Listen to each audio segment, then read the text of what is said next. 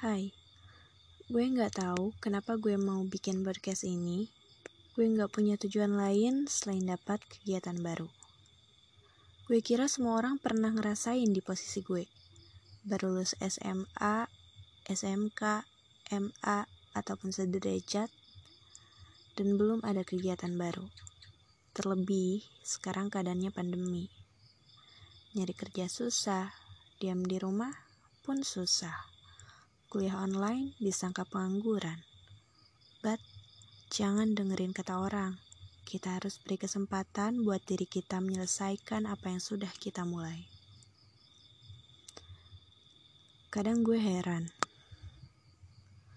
Kenapa dewasa selucu ini? Terlalu bandingin diri sendiri sama pencapaian orang lain.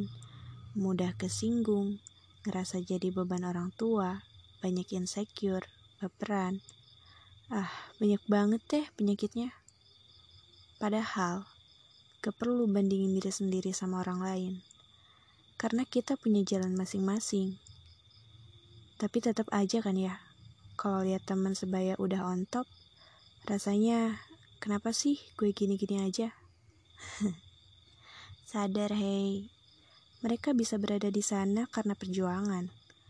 Dan lo gak bisa berada di tempat yang sama cuma dengan rebahan. Punya keinginan tanpa kepastian, ujung-ujungnya cuma uring-uringan.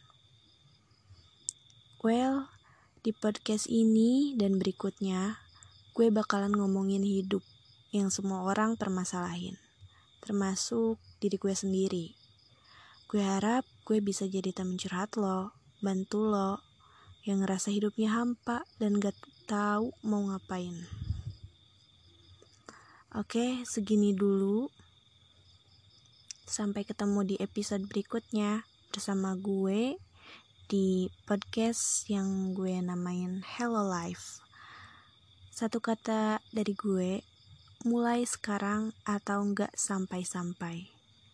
Oh iya, kalau ada pertanyaan atau lo mau curhat, bisa DM gue di IG at acirin. See you!